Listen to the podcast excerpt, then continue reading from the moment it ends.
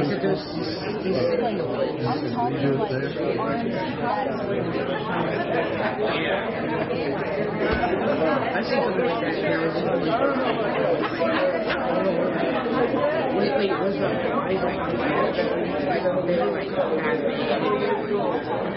not happen. Like,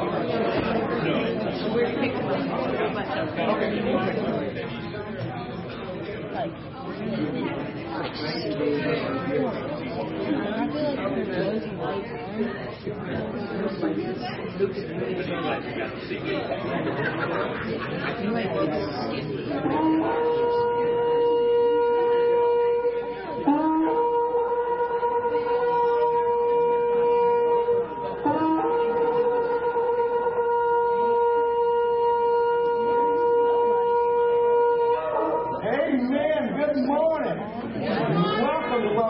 Baptist Church. This is the day the Lord has made. We should rejoice and be glad in it.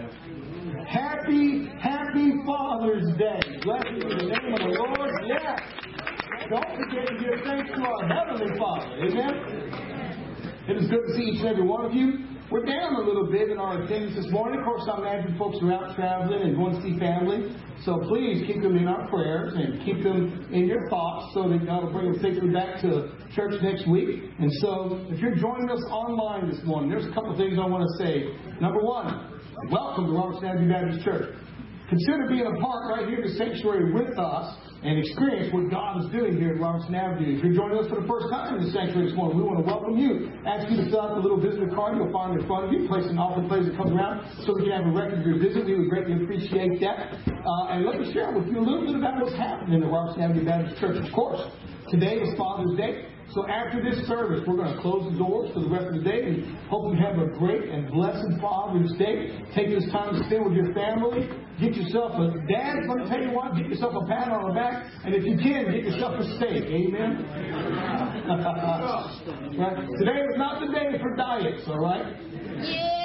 So, what else is happening now? Uh, tomorrow we'll pick back up with our normal services. The office will be open, but just for a short period of time. Uh, and the reason why just a short period of time is because it is a federal holiday. We'll be open for just an hour or so, and we'll close back down. There's no banks open or anything of that nature, so we'll close back down. We'll just be there for a few small, uh, just a few minutes, really an hour, and we'll we'll go ahead and close the office down from there.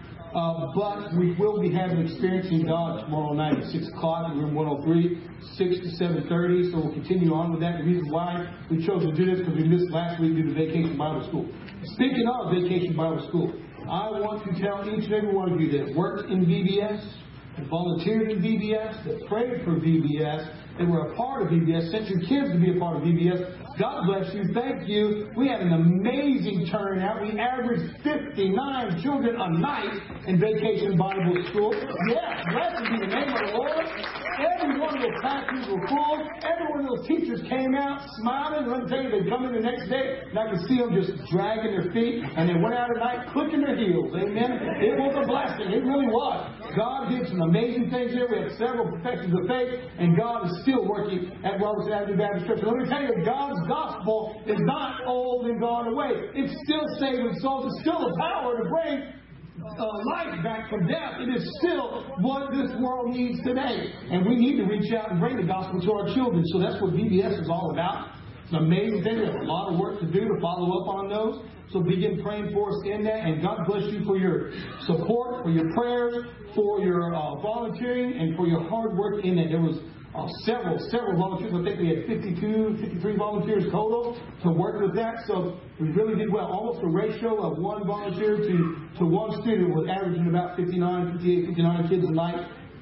So that was a really, really, really good turnout. We enjoyed every minute of that. Well, there's another couple of things I need to bring out to you. Are you ready for this? Because this is a quite a special announcement. We have somebody in our church who's worked very, very, very hard. And I don't usually share things like this, but this is an exceptional achievement. She's worked so hard at this, and she studied so hard, and she has become something very official. She came from another country. She came from a country where there's love and there's peace, but she came here with her husband. And she spent all these years with her husband, loved her husband, and that made her legal enough, if you will. But she fell in love with our country. And she said, I want to be a citizen of the United States of America. And she worked so hard, she ended up becoming a naturalized citizen of the United States. Y'all give a big round of applause for Topsy Woodcock. God bless you. That is amazing. Well done.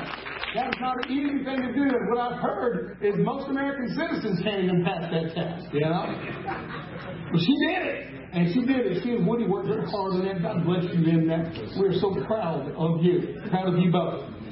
Another thing I want to say is we have a young lady who's in Arkansas this morning. And she said, I'm watching online, Brother Josh, and you got to say something to me. Well, hello, Colleen Wilkes. God bless you. We are praying for you. You get back to Texas soon. It's God's country. Amen. You need to get back and be a part of that. Well, my goodness, what else is happening this week? Of course, as you know, Tuesday, our ladies are no longer having Bible study. They'll pick it back up in August. They're having their women's retreat. And I have a neat little thing they wish for me to say. So let me get the words correct on this. The women's retreat is the first Saturday in August. The focus will be on our relationships with Christ and each other. You may sign up online or by using the forms in the foyer. More details are available in both places. I hope I got that right. Blessed be the name of the Lord. So uh, if I was a woman, I'd be going to that, right? Amen. Men's Bible study pick back up this week at six thirty on Thursdays. We will be having Wednesday night Bible study now that V B S is complete. six thirty here in the sanctuary. So come and be a part of that. I missed it so very much. I'm excited about that. And we are ready to pick back up to our regularly scheduled program after Father's Day. I missed that. And let me tell you, when we go a week without church or uh, even a day without church, I feel like I'm going to pop sometimes, y'all. I really do. Uh, so we do have some scheduled outreaches coming up. Uh, we do have our July fourth outreach coming up. And so here at Robertson Avenue, we're going to put out the bounce house. We're going to put out the little golf course that we have. We're going to uh, barbecue some hamburgers and hot dogs, give out some chips, some sodas, some water, and we're going to invite the community in for our fourth of July outreach. That's going to be from twelve to four. It's going to be headed up by our brother Phoebe. And uh, it's a great opportunity to give out gospel tracts. If you want to do that, you're welcome to be a part of that. Invite people to Robertson Avenue. Usually we have a really good turnout from the uh, community. We put it up on a marquee, and they come and visit. It's just a come and go, and they stay and play for about an hour and go. But we're having another outreach that evening. Uh, of course, Copper Stove now has fireworks here in the city, and they do it in the city park. So some of us are going to get together and meet around that dark time, around the dusk time, when fireworks are ready to go off at City Park. And we're going to give out four hundred gospel tracts, four hundred bottles of water. If you're interested in that, we could use you and put your work in there. There's already about three or four of us that are committed to be a part of that. And we would love to have you in. The more we have, the more water and tracts we'll give out. Amen? So come and be a part of that as well. And we get to invite them to Robertson Avenue Baptist Church. When I ask you to prayerfully consider being a part of that. All right. There is an upcoming Operation Christmas Child workshop July fifteenth, ten to twelve p.m. And, of course, our first Operation Christmas Child work day coming up around the end of the month on July twenty-first uh, at nine to four. I think that's about it for our announcement. Uh, thank you all so much for that. And if you missed up uh, the last things we did last week, including V B S, you missed out on a blessing. You missed men's prayer breakfast yesterday. You missed out on a blessing. And, of course, uh, you get to do again. Coming up in July, we'll have another one of those. So once a month in that. I think that's it for the announcements. Have I forgotten anything? Brother Adam, well, thank you very much. Uh, don't forget, today is the day to return your Baby Bottle Boomerang. We've been supporting the Baby Bottle Boomerang for Hope Pregnancy uh, just down the road there. And if you took out one of those bottles, bring it back as soon as you can. You can say, well, Pastor, I forgot about it. Say, we'll bring it back next week. We'll still turn it in. We'll give you another week to do that. Uh, we have about twelve or thirteen of those bottles left over. So if you're interested in getting one, let me know. We can still sign one out to you. Fill it up with loose coins. Fill it up with uh, some cash. Or put a check in it, however you want to do it. And we'll take that down to Hope Pregnancy Center to help them minister and bring the gospel to ladies who are going through uh, pregnancy there. So please prayerfully consider being a part of that as well. I think that's it, unless there's any other announcements. Okay. Let's go to the Lord in prayer. And after we pray, would you please rise and welcome one another. Father God, I come to you now in Jesus' name. I thank you so much for the opportunity to be in your house, Lord, this morning. Would you go with us into our time of worship? Would you fill us with your goodness, Lord? Fill us with your spirit. And I pray, Lord God, that today would be the day. today would be the day, Father. Father God, we let our hearts go. We let our minds go. Lord God, and just put them in your hands. And I just pray, Lord, we start worshiping. And that revival would bring forth, Lord. We want to thank you for being the true Heavenly Father. We want to give you much thanks and praise. We want to say Happy Father's Day to you. We want to tell you we love you, Lord God. And I pray that we worship you today. It's also my prayer, Lord, you be with those who are out, those who are out sick. Bless them, let them know their love, and bring them safely back to us. Lord, let's have a great time here in your house. For it's a blessing in the holy name of Jesus we pray. Amen. Amen. Y'all please rise and welcome one another.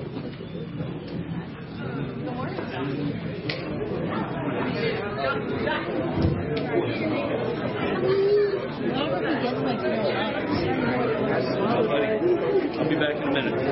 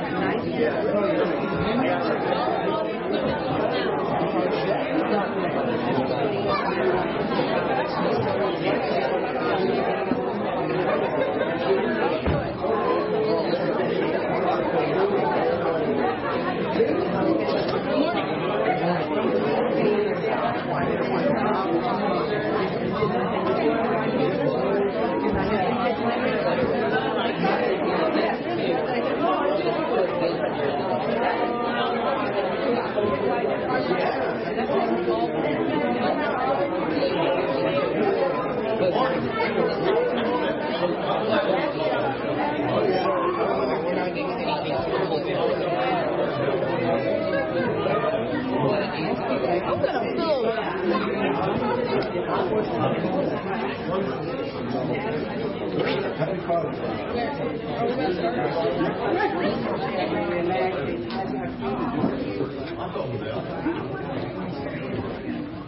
stand, and we will take trust in the way.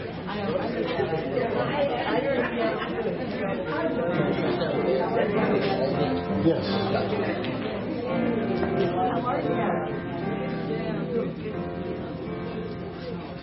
When we walk with the Lord in the light of His word, what glory is on our way. While we do His will, He's the highway of truth, and the Lord will trust and obey.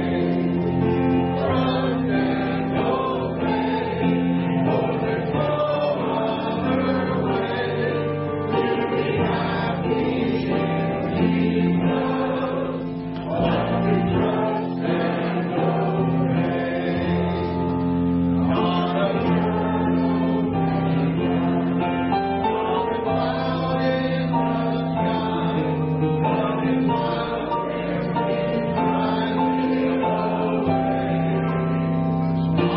doubt nor a fear, but a light or a fear, and a life of we trust and obey. Trust and obey, for there's no other way to be happy in Jesus but to trust and obey. What we never can do, what we might love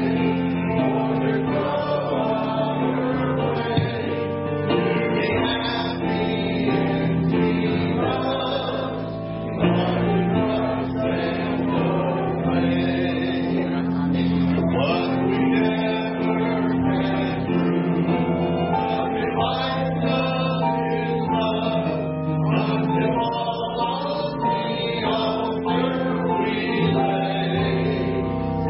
the flavor He showed, and the joy He bestowed, are for them who will trust and obey. Trust and obey, for there's no other way to be happy in Jesus but to trust and obey. In fellowship sweet, we will live and we'll see, or we'll walk by His side in the way. What He says we will do, where He sends we will go. Never fear, only trust and obey. Trust and obey, for there's no other way to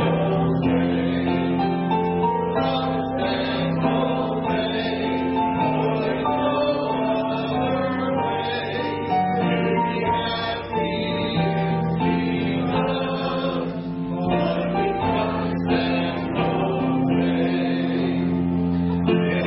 Jesus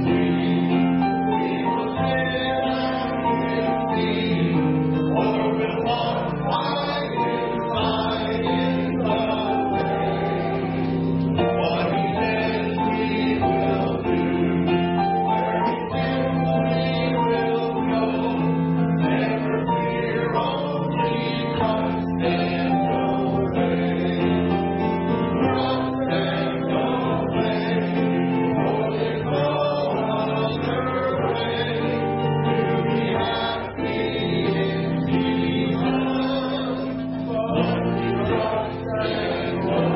to trust and obey. I am not a I am thine, O Lord, I have heard thy voice, and it told thy love to me. But I long to rise in the arms of faith, and be closer drawn to thee. Draw me nearer, dearer than the to the cross where thou hast died. Draw me nearer, nearer, nearer, blessed Lord, to thy precious bleeding side. Consecrate me now to thy service, Lord, by the power of grace divine.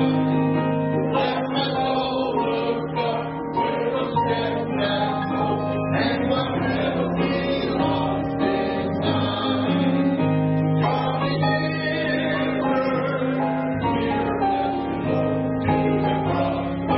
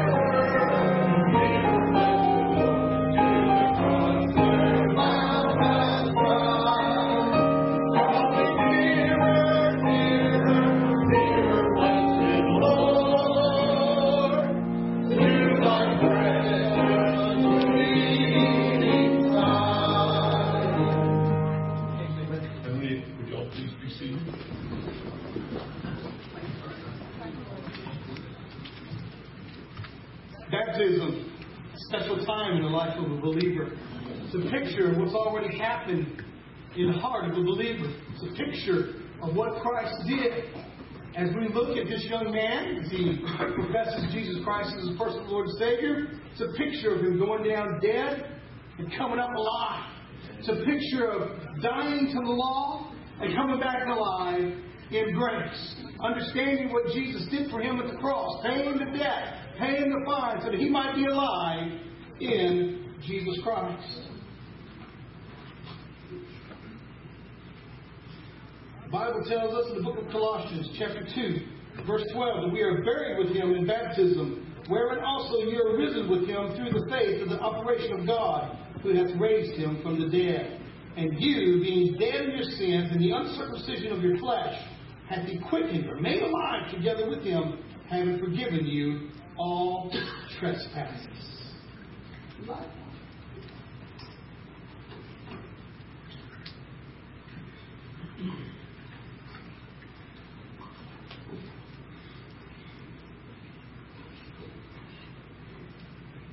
He says it's cold. Eli,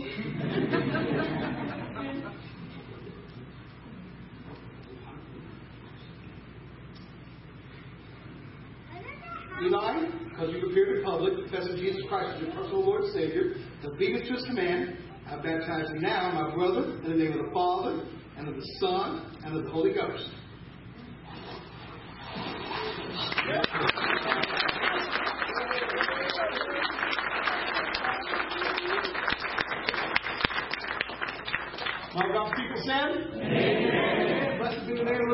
Now, I want you to know Eli's sins are not going to be floating around in this baptistry. We're not going to pull the plug and poison the city of Coca-Cola with Eli's sins. No. What happened is when he made Jesus the Savior, they were wiped out instantly. Amen. They were taken care of right then and there. This is just a picture of what's happened already in his heart. But, Robert, let's go back to worship. Please stand. We're going to start off, we're going to do the uh, Trading My Sorrows medley of Trading My Sorrows, Lord, I Lift Your Name on High, and Days of Elijah. Amen.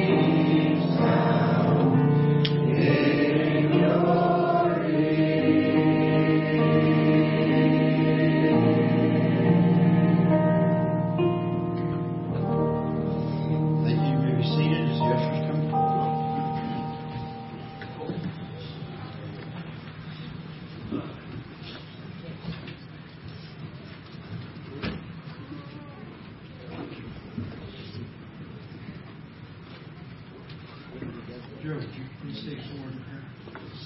Heavenly Father, we just humbly come before you, just thankful and grateful for your mercy and grace. We just ask that you be our triple heart, your triple kingdom of the Father. We just take this blessing that you bring forth, that you can use it for your kingdom and enhance it. In your precious Son, Jesus' name, we pray. Amen. Amen.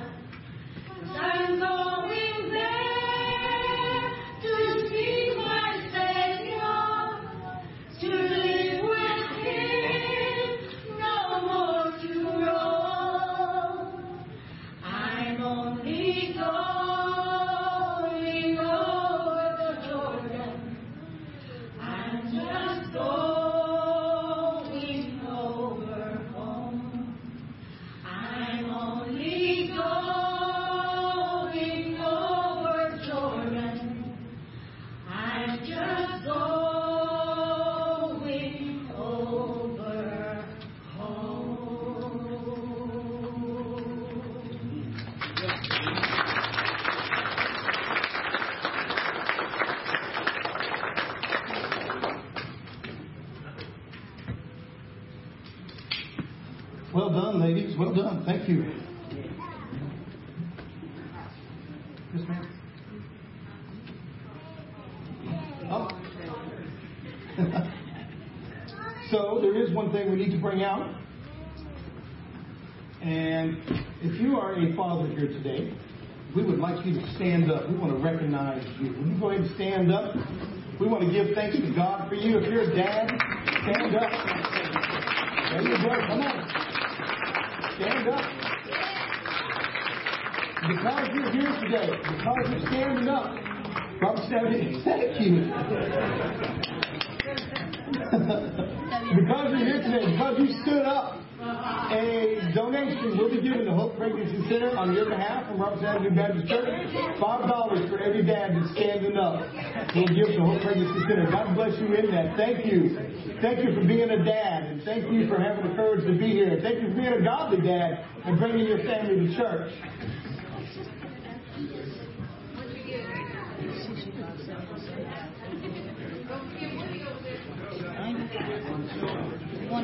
Some dads need two, amen.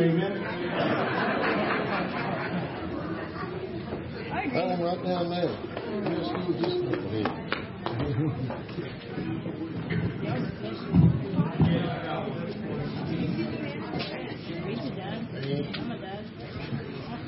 Somebody asked me, Pastor, how come you're not wearing a tie today? Well, I was baptizing today. And the reason why I didn't wear it, hey, I got two plates. Put a smile on my face, boy. Yeah. So when I baptize, when I wear a tie, my tie gets wet. And if you ever seen those cartoons where the guy's walking around with his tie curled up at the bottom, well, that's the way I look. So I didn't wear a tie today, but uh, I do miss it, and they'll be back next Sunday. God bless you in it. Thank you for forgiving me in that, and I'll see you next week with a tie. If you have your Bibles with you, turn to me, please, to the book of Romans, chapter sixteen. The title of this morning's message is Father's Day. Father's Day.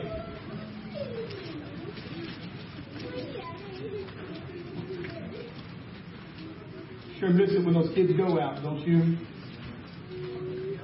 Beautiful, beautiful picture there. They are the future of Robertson Avenue Baptist Church. Make sure you pray for those young ones. Make sure you teach them. And make sure you stay involved in their life. Because I'm telling you right now, if you're not, the devil's going to get them. Make sure you get involved in that. Romans chapter sixteen. I have a few verses to read, so I'm going to ask you to read them with me. You can just read them if you want to out loud, you can read them in your heart. Let's start here in verse one. The Bible says, I commend to you Phoebe, our sister, who is a servant of the church in Cenchreae. Now, this particular verse has been debated over many, many, many, many, many years, and we're not going to debate it this morning. The reason why is because the word servant there is the Greek word deacones, which means deacon. And a lot of people say, well, we should have female deacons then because of that. Well, we'll leave that for another day, right? Verse two, that you may receive her in the Lord in a manner worthy of the saints, and assist her in whatever business she has need of you. For indeed she has been a helper of many, and of myself also. Greet Priscilla and Aquila, my fellow workers in Christ Jesus, who risked their own necks for my life, to whom not only I give thanks, but also all the churches of the Gentiles. Likewise, greet the church that is in their house. Greet my beloved Epaenetus, who is the first fruits of Achaia in Christ. Greet Mary, who labored much for us. Greet Andronicus and Junia, my countrymen and my fellow prisoner, who are of note among the apostles, who also were in Christ before me. Greet Amplius, my beloved in the Lord. Greet Urbanus, our fellow worker in Christ, and Stachys, my beloved. Greet Apelles, approved in Christ. Greet those who are the household of Aristobulus. Greet Herodion, my countrymen. Greet those who are the household of Narcissus, who are in the Lord. Greet Tryphena, excuse me, Tryphosa, who have labored in the Lord. Greet the beloved Persis, who labored much in the Lord. Greet Rufus, chosen in the Lord, and his mother and mine. Greet Cenchreae, Legon, Hermas, Petrobus, Hermes, and the brethren who are with them. Greet Philogus and Julia, Nereus and his sister, and Olympus, and all the saints who are with them. Greet one another with a holy kiss. The churches of Christ greet you. Let's go to the Lord in prayer, shall we? Father, come to you now in your holy and righteous name as we look into your word. Lord, would you speak to us? Your word, Lord, is quick, it's powerful, and it is sharper than any two-edged sword. And I pray right now it will cut down into our hearts, cut into our lives. It's the discerner of our thoughts, Lord. And I pray that you would speak to us as only you can. That if there be anyone that needs to come to know you as personal Lord and Savior, anyone needs to get their heart right with you, would you let today be that day? Bless us, Lord God, and let your name be glorified. Edify us, equip us, encourage us as only you can. It's in Jesus' great mighty name we pray. Amen. Greet one another with a holy kiss. Thank God we live in Texas and we don't do that. Somebody say amen. Amen. You try to kiss the pastor on the cheek, well, especially on the mouth. Now, back in those days, I want you to understand something. In those days, that was a sign of Christian love. And it was accepted, not only accepted, but it was expected. Only Christians did that. They greeted one another with a holy kiss. There was nothing sexual about it. It was a holy kiss. And that's what it was meant to be. And thirty years in the ministry, I can't tell you how many times I've been met at the door of the sanctuary and kissed on the cheek, kissed on the forehead, kissed on the nose. I won't let you kiss me on the mouth, though. Somebody say amen. Amen. Kissed everywhere you can possibly imagine. It was a holy kiss. And God bless those people who have that kind of love. And I'm here to tell you right now, we need that kind of love back in God's churches today. Somebody say amen. Amen. We need that kind of love. In fact, I believe it's been about two thousand years since the world has taken a look, a look at the church and said, behold how they love one another. We need that back.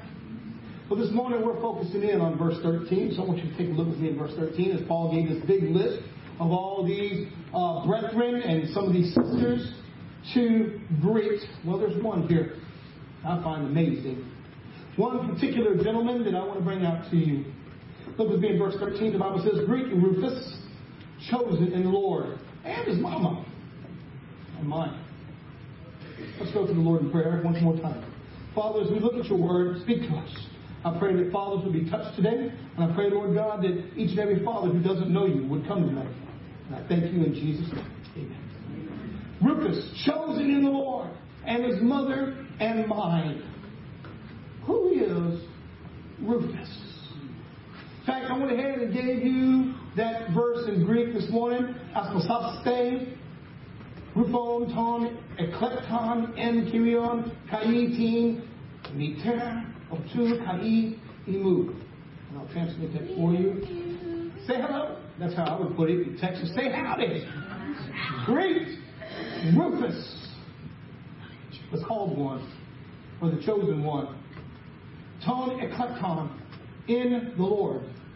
In Kyrio. Kai tin materia. And his mother.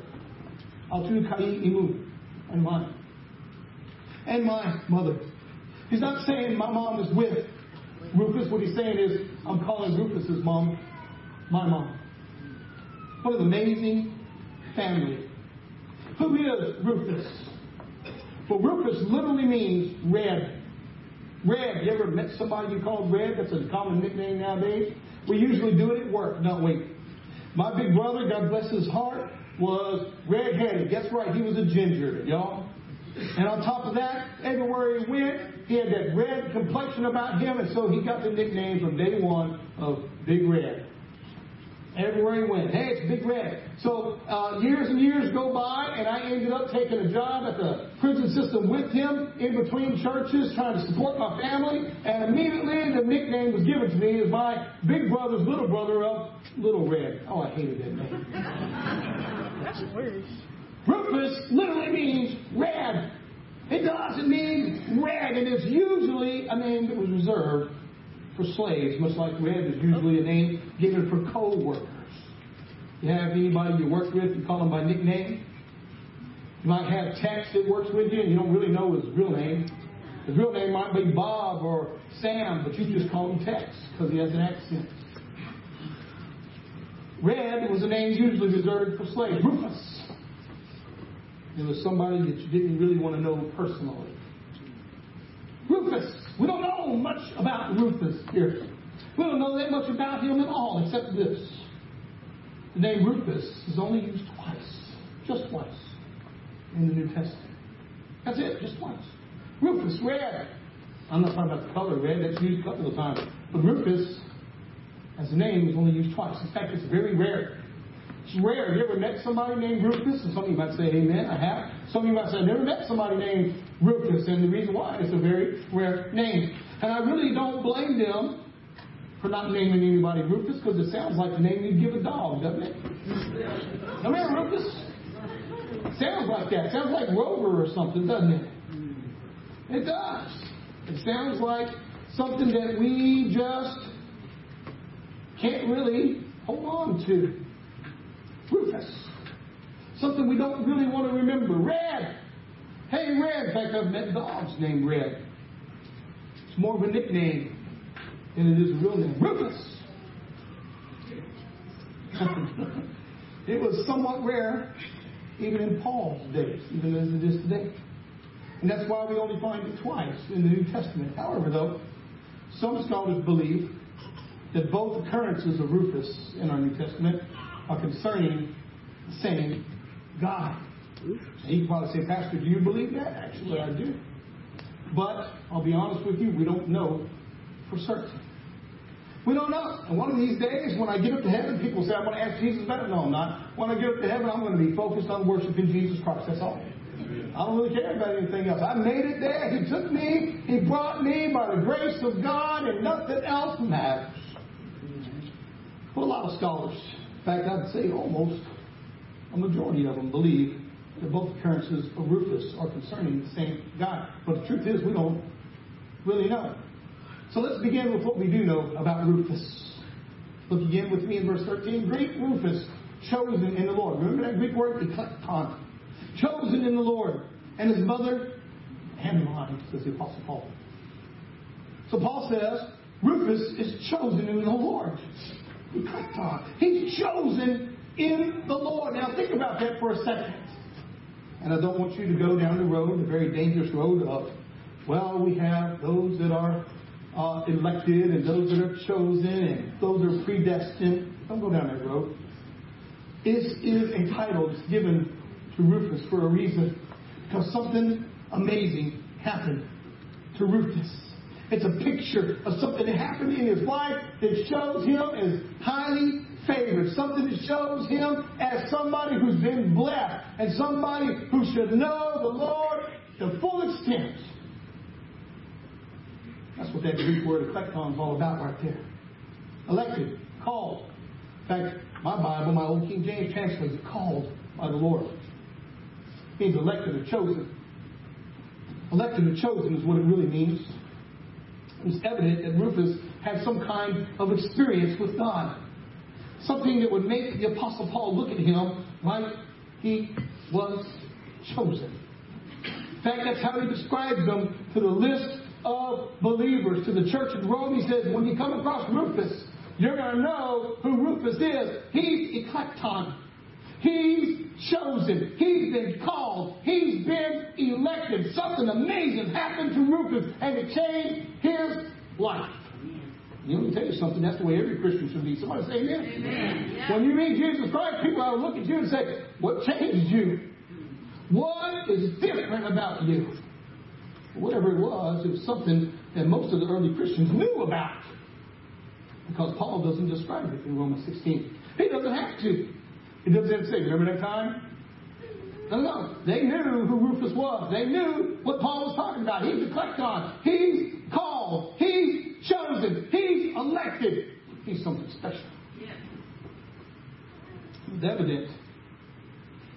Now don't forget, we're talking about Father's Day here this morning.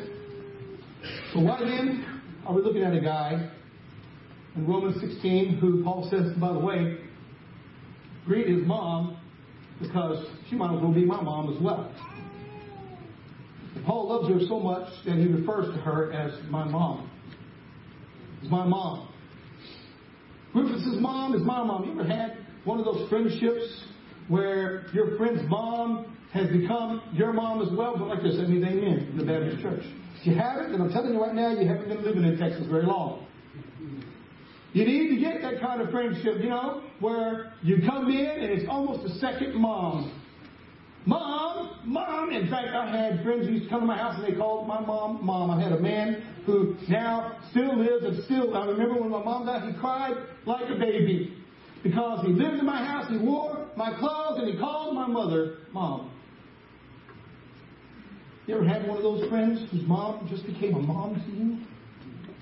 I bet some of you have. Well, that's what Paul's referring to here. Rufus's mom is like my mom. Great Rufus's mom and my mom. It's not a, my mom's with them. It's great Rufus's mom. And by the way, she's just like my mom. So when you're greeting her, you're greeting my mom as well. So Rufus was chosen, and he had a wonderful mom. That's pretty obvious, isn't it? But he had a name for a slave. Rufus. Listen now. Rufus had a name for a slave and a mom that Paul was envious of. A mom that Paul envied and was called, chosen in the Lord. Now, think about that for a second. Rufus had a name for a slave and a mom that Paul was envious over. A mom that Paul says makes you a called, chosen person in the Lord. Well, how do you go from Rufus to chosen? How do you go from Rufus to elected? How do you go from Rufus to that's an amazing guy? Yeah. That mom must have been a sweetheart. Can somebody say amen? Amen. She must have been one of those moms that the neighborhood kids knew. When I was hungry, I could go to Rufus's mom. We don't even know her name. You know why? Because all they needed was Rufus's mom. Like this.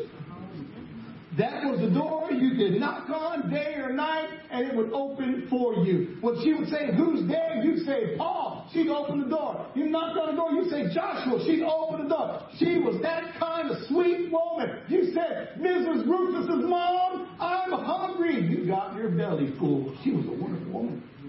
Could you imagine showing up with a scrape on your elbow and a tear in your eye? I bet you got a Band-Aid and a kiss on your arm. She was a sweetie. Yeah, Rufus had a sweet mom, but there has to be something else. There has to be something that would make Paul say, Rufus is chosen. There's got to be something else. Now, sweet and loving moms are great, but you and I both know that it takes two to raise a child in the way you should go. It takes a mom and it takes a dad to properly prepare a young man to be called chosen. Yes. It takes a mama and a daddy to do that. Now, we can take a look at Rufus's mom all day. She's so sweet. She's so kind. She's so loving. She's so godly that Paul would say, call her my mom as well. When I'm hurting, I'm the Apostle Paul. When I'm hurting, when I'm in prison, when I don't have anywhere else to go, Rufus's mom holds me, listens to me, lets me cry on her shoulder. What a wonderful woman she must have been. Amen. But what kind of dad do you think Rufus had? We don't have his name here. We don't have his name. As I said before, it takes a mom and a dad to raise a young man to be called chosen. You ever heard that old saying before? It takes a village to raise. No, it doesn't. It takes a mom, it takes a dad, yeah. and it takes a commitment to Jesus Christ to yeah. raise your children. Yeah. It's not the football coach's job. It's not the Boy Scout leader's job. It's not the church's job. It's your job, mom and dad. That's right. Yeah. It's not the Army's job. That's what we do nowadays. I can't wait till you're eighteen. I'm getting you enlisted and out of here. Yeah. You're going to be a Marine right now. The Marine Corps is making a man out of him. You were supposed to make a man out of him. Amen. You were. So what kind of dad do you think Rufus had? So if Paul would look at him, he has a name like a slave, and say, that boy right there is chosen. That boy is called. That boy is special. So special that when we greet him, we're going to call him the elected one in the Lord. What do you think? Well, we can take a look a little bit about what godly dads do. We can take a look about how they're supposed to behave. You know it quite well. You hear it every Father's Day. You hear those kind of special sermons. Ephesians six, one through four. You know it quite well. The Bible tells us, children, obey your parents in the Lord, for this is right. And let me tell you, that's an easy sermon to preach. It's easy to look at teenagers today and say, obey your mom and dad. But you know what's a hard sermon to preach? To look at your mom and dad and say, follow the Lord. Well, we're supposed to obey our parents in the Lord, for this is right, says Paul. Look at me in verse two. Honor your father and mother. The Apostle Paul quotes the fifth commandment, which is the first commandment with promise. That's right, it's the first one that has a promise. What's the promise? That it may be well with you, and you may live long on the earth. That doesn't mean that you'll live long like Methuselah. It means that your days will be full and blessed. Verse four, and your fathers, this is the one for us this morning, do not provoke your children to wrath, but bring them up to the training and admonition of the Lord. Can I tell you a little secret, Dad? Your kid's name is not idiot. Your kid's name is not moron. Your kid's name is not dummy. Your kid's name is not slave. His name is called. His name is elected. His name is child of God. His name is special. His name is a blessing to you and your family. Amen. Amen. Exceptional dads raise your children in the training of the Lord. If you're going to be a real dad, like I said, you've heard the sermons before. I think each and every one of you. Me preaching right now about Father's Day in the year twenty twenty-three, really and honestly, is like preaching to the choir. We all know how to do it. We train a child up in the way he should go. We spare it around. We spoil the child. You know them quite well. How do we be good, godly dads? And I want to point out something. What kind of dad must Rufus have had? Exceptional dads raise their children in the training of the Lord. You know Proverbs twenty-two six, train up a child in the way he should go, and when he's old, he will not depart from it. And some of us, God bless us, we're still holding on to that promise. God, bring that wayward boy home. Bring that hard-headed kid back. Don't let her stray too far, Lord, because I believe in your word. Amen. Some of us need to really believe in Proverbs thirteen twenty-four, because today's kids don't believe in it. He who spares his rod hates his son. Can I tell you a little secret? If you love your kid, you're going to discipline them. You're going to teach them what's right and what's wrong, and you're going to teach them that there are healthy boundaries, and you're going to teach them that there are things they cannot cross, no matter how much they cry, no matter how much they whine, no matter how left out they feel. There are things they cannot do, and when they do it, they get the rod.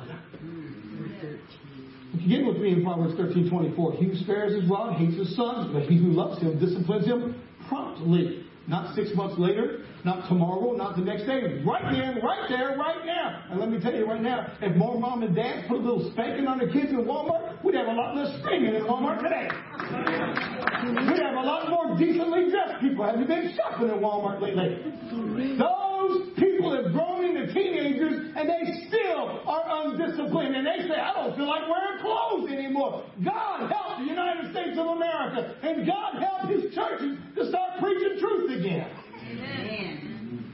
Now, what kind of dad must have Rufus had? To have a sweet wife like that? He must have been an amazing man. People often look at my wife and say, you got to be the most blessed man in the world, Josh. Let me tell you something, I am. I am. The most blessed man in the world. See, Rufus' dad must have gave love and happiness to his wife.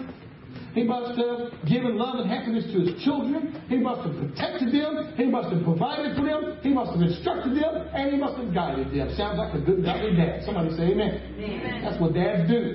As a dad, let me tell you something right now. This is coming off the top of my head. You are the priest of your family. Amen. You need to listen to me. That means you, Dad, are the one who prays for your family. Not pastor, not your deacon, not the church family. Oh, yeah, you can give them to pray with you, but you're the one who needs to be praying for them. You're the priest of your family. On top of that, you're the prophet of your family. What does that mean? Does that mean that you get some future revelation from God? No, no. As a prophet, you are the spokesman for God, for your family. And that means you're the one responsible for saying, that's not allowed in my house. Demons aren't allowed in my house. Witchcraft isn't allowed in my house. Sin isn't allowed in my house because I'm the prophet of my family. Amen. We're the priest and we're the prophet. You know what else you are? You're the protector and you're the provider. As a dad, you protect your family.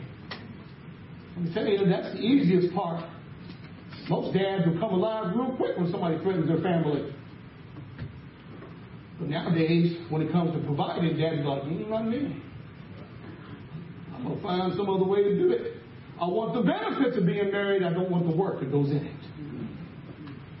Let's see what kind of man Rufus' dad was.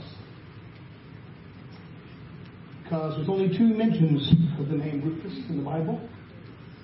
And like I said, a lot of scholars believe they're the same guy. I happen to agree. Look with me in Mark fifteen. Let's take a look at verses sixteen to twenty-one. Now let's find out a little bit about Rufus. What kind of dad he must have. Because now we're switching gears from being a godly dad to now someone being a young man who got to witness what his dad did. Something that left an impact on him forever. And I want you to know something right now, Dad. What you say to your kids right now, they will remember forever. What you do in front of your kids will leave a lasting impression on their mind forever. If you lie and cheat in front of your kids, they will lie and cheat. If you steal, they will steal. If you are mean to your wife, they will be mean to their wife. If you're an adulterer, they will be an adulterer. If you're an alcoholic, they are going to mimic you. Are you understanding me? Yes, amen. We get a picture of this good, godly man we don't know much about.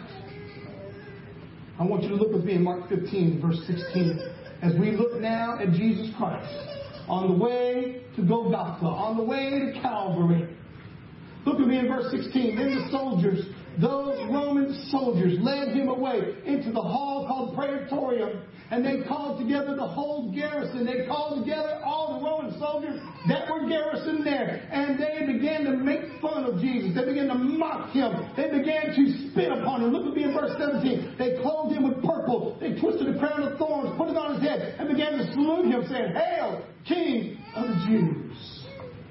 And they struck him on the head with a reed, spat on him, bowing the knee, they worshipped him. Now this isn't worshiping in a good way. This is worshiping in a mocking way. In verse twenty, when they had mocked him, they took the purple off of him, put on his own clothes, and led him out to crucify him. Verse twenty-one, they compelled a certain man. A certain man. And I've often wondered why that phrase is there. A certain man. And I believe that certain man is the father of Rufus. I believe that certain man is the father of another young man named Alexander, and he's certain because it was in the will of God that he would be there. It was in the will of God that he was in that crowd watching the Lamb of God make that final crawl up to Calvary to make that final push to where he would give his life as a sacrifice on the cross. They compelled a certain man, Simon, a Cyrene, the father of Alexander and Rufus, as he was coming out of his country and passing by, to bear his cross. Simon of Cyrene. We don't know all that much about him either. We know where Cyrene is. It's in Africa.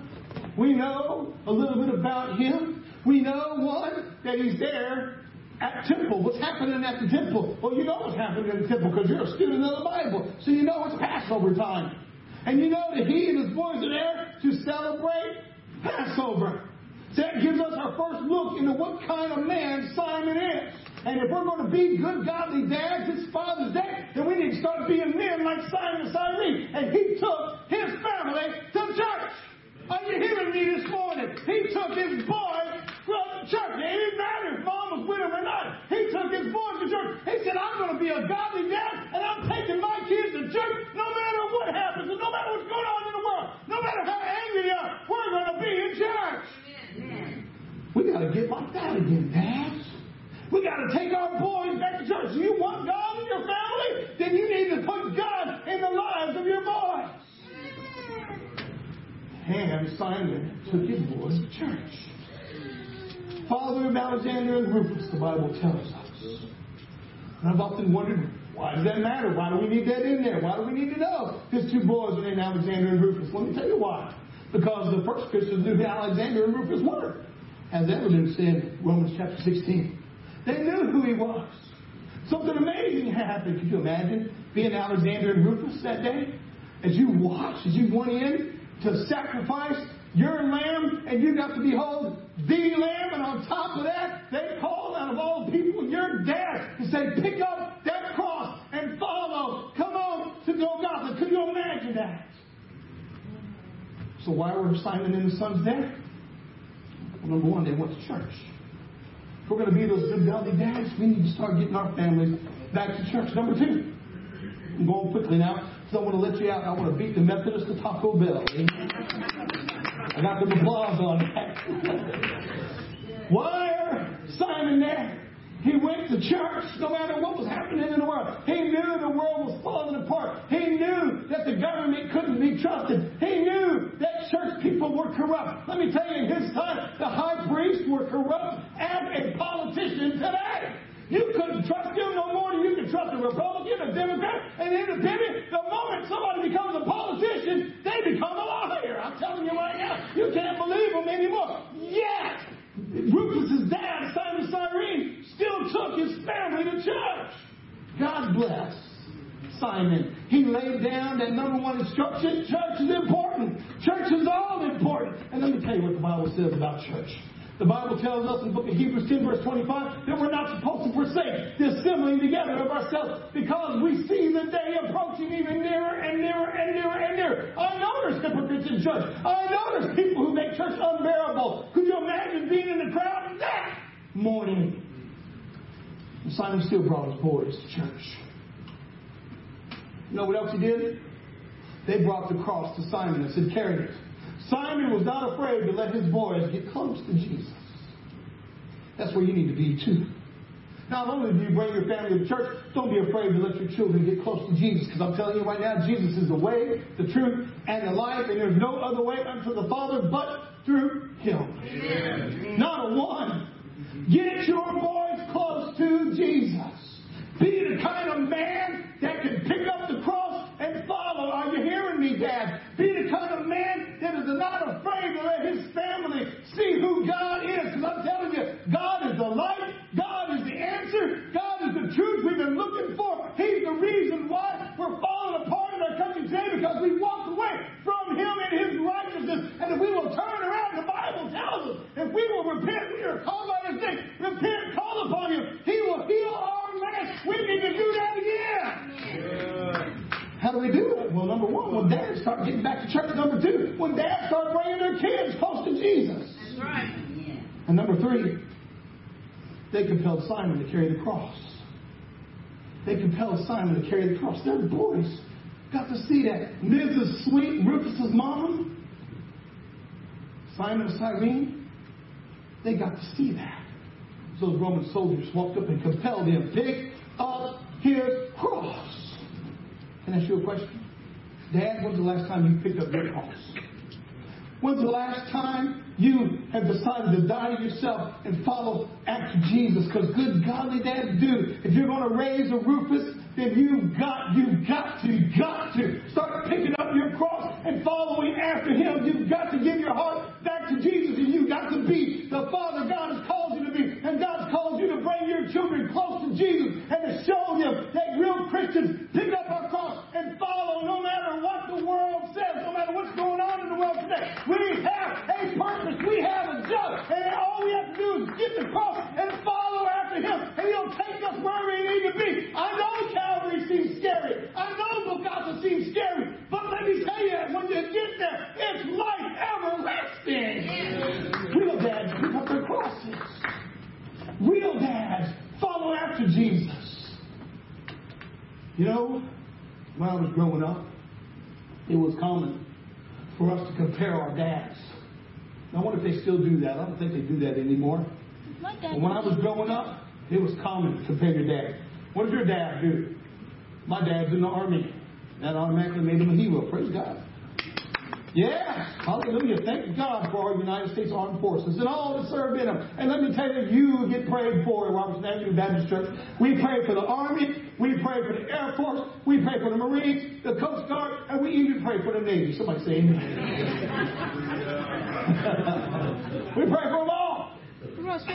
Well, there's no greater country in this world than the United States of America. There's no greater military than the United States Armed Forces. And somewhere down the line, no, we've decided to walk away from God. But if we're going to be that good, godly people God's called us to be, we got to get back in the church. We got to get back and pick up our cross. And we got to start bringing our families with us. We got to start being Simons and Cyrenes. We got to start being what God has called us to be. Good, godly dads. Amen. Do you remember comparing your dads? I do. I remember that. My dad served in the U S Army, and I'm so proud of him. He is my American hero. Served five and a half tours in Vietnam. served in Grenada, served in Panama, served in the riots in Detroit in the sixties. My father did in four theaters of combat. Over four hundred jumps. He's a jump master in the Jump Parachute Hall of Fame at Fort Bragg. He is my American hero. I remember comparing my dad to other kids' dads. My dad wasn't an officer. He was just a simple sergeant. First sergeant, master sergeant, highest in eighty-eight. And I was full of pride of him. He was something to me. Amazing to me. Amazing man. I remember the day I got married. You know the advice he gave me? I was outside. We lived in the country. I was outside and I was getting ready. And he came up to me and he took me by my arm and he said, "Josh, listen to me, son. This is the only thing you need to know. You know how to love your wife. You know how to be a good man. You know how to be a, a dad already." He said, "But I'm going to tell you how to be a good husband." I said, "How do I be a good husband?" He said, "Son, no matter what your wife says, pay your bills." Why are my bills? Some of y'all are looking at me like a calf out of Newgate. That's right, dads should be responsible. Dads are supposed to make sure their families are truthful. Dads are supposed to make sure that when we take a commitment out, we pay for it. Somebody say amen. He said, "Son, pay your bills." We're not supposed to be old any man, the Bible tells us. That was the advice my dad gave me. I remember comparing him when I was younger to other people's dads. We had police officers, we had firefighters, we had airplane pilots, we had mechanics, we had all kinds of things out there. And all of them were good jobs, good people. They were all good men making this country roll. Without them, this country will not roll. What could you imagine comparing your dad to Rufus's dad? Now, I love my dad, and I'm going to use him as the example. But I can imagine what it would be like if I was a young man and I went up to Rufus and I said, "My dad was a master sergeant. He was an E eight. My dad had medal after medal after medal. My dad is an American hero." And I'd be so proud. But I wonder what Rufus would say. You know what he would say? "My dad, my dad carried the cross." Could your child say that about you? Can he say it right now? "My dad carries the cross. My dad is a believer. My dad is not just a believer, he's obedient, and he carries the cross. And because of that, I went from Rufus as just a slave to being chosen in the Lord, because I got to look at him when he came back from carrying that cross. And I saw my dad change from somebody who believed in legalism to somebody who experienced grace and to somebody who got saved. And because of that, I now have a relationship with God." Thank God for dads who still carry the cross. Can you say that this morning? Can your children say that about you? Are they going to say, "Well, my dad doesn't carry the cross. My dad carries, well, my dad carries a grudge. My dad carries anger. My dad carries resentment." Your dad's at the cross. You know what the Bible tells us. It says, "If you will come after me, deny yourself daily, pick up your cross, follow after me." Would you be willing to do that this morning? Can I ask you a question? Perhaps, Dad, you're not a Christian. Would you be willing to come and give your heart to Jesus this morning? You say, "Pastor, I don't know how to do that." I want to share with you how to do that. I want to introduce you to Jesus. I want to see you grow. I want to see you become a Christian. I want to see you pick up the cross and follow after it. And I want to see little Alexander and little Rufus coming with you. People ask me all the time, "What happened to Alexander then, Pastor?" We don't know. We don't know, but I can tell you this from what I know about Simon of Cyrene. No matter what happened, Simon never stopped praying for Alexander. Simon never stopped praying for Alexander. He never stopped carrying that cross. Some of us talk about P T S D, and we talk about going to war, and we never stop fighting the war. Simon never stopped carrying the cross. Wherever he went, the cross of Calvary was right there with him, remembering the price that Jesus paid for our salvation, remembering what God did for us so that we might be right with him, remembering that God made him who knew no sin to become sin, that we might be the righteousness of God in one should not perish but have everlasting life. He picked up the cross. Would you do that this morning? Or perhaps you say, Pastor, I am a Christian. Somewhere down the line, I kind of tossed across the side. What I picked up was a forty-ounce bottle. What I picked up was a needle. What I picked up was pornography. What I picked up was a grudge. I'm mad at my wife all the time, and I'm mad at my kids all the time. I need to be mad at somebody. No, you don't. You need the cross. Would you be willing to come this morning? I have to say, Pastor, I am a Christian, and I am right with God, but I need to be in a fellowship. Would you be willing to come? Be a part of what God is doing in Robertson Avenue? Whatever the case is, we're going to have a word of prayer. If He's spoken to you, we're going to ask you to humble yourself and come this morning. Let's pray together. Father, we come to you now in Jesus' name on this Father's Day.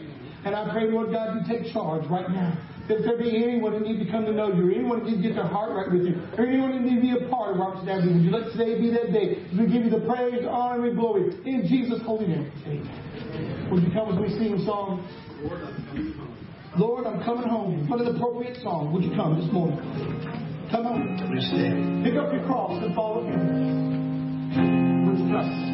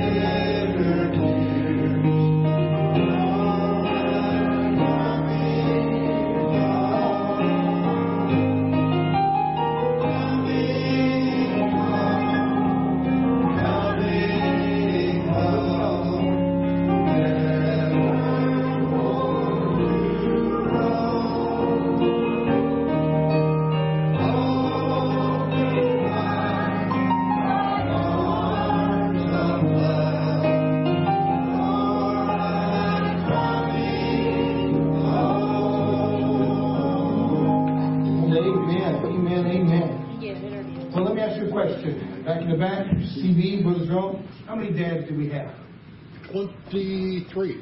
twenty-three dads here. Blessed be the name of the Lord. Amen. Amen. That means that uh, five dollars a piece will get sent over to Hope Pregnancy in the name of Dads and Robertson Avenue Baptist Church. Thank you for that. Uh, in the meantime, I want to wish each and every one of you a very happy, very blessed, and very safe Dad's Day. Don't forget to love your children, and children, don't forget to honor your dad. That is actually written in the Bible. Somebody say amen. Amen. Next time your kid gives you some lip, say, honor your father. All right. Let's close that word of prayer. There's no evening services tonight. We'll pick back up tomorrow. The office will be open for a very short period of time, but then closed. And then uh, Experiencing God will meet tomorrow night, and we'll pick up with our regular services on Wednesday.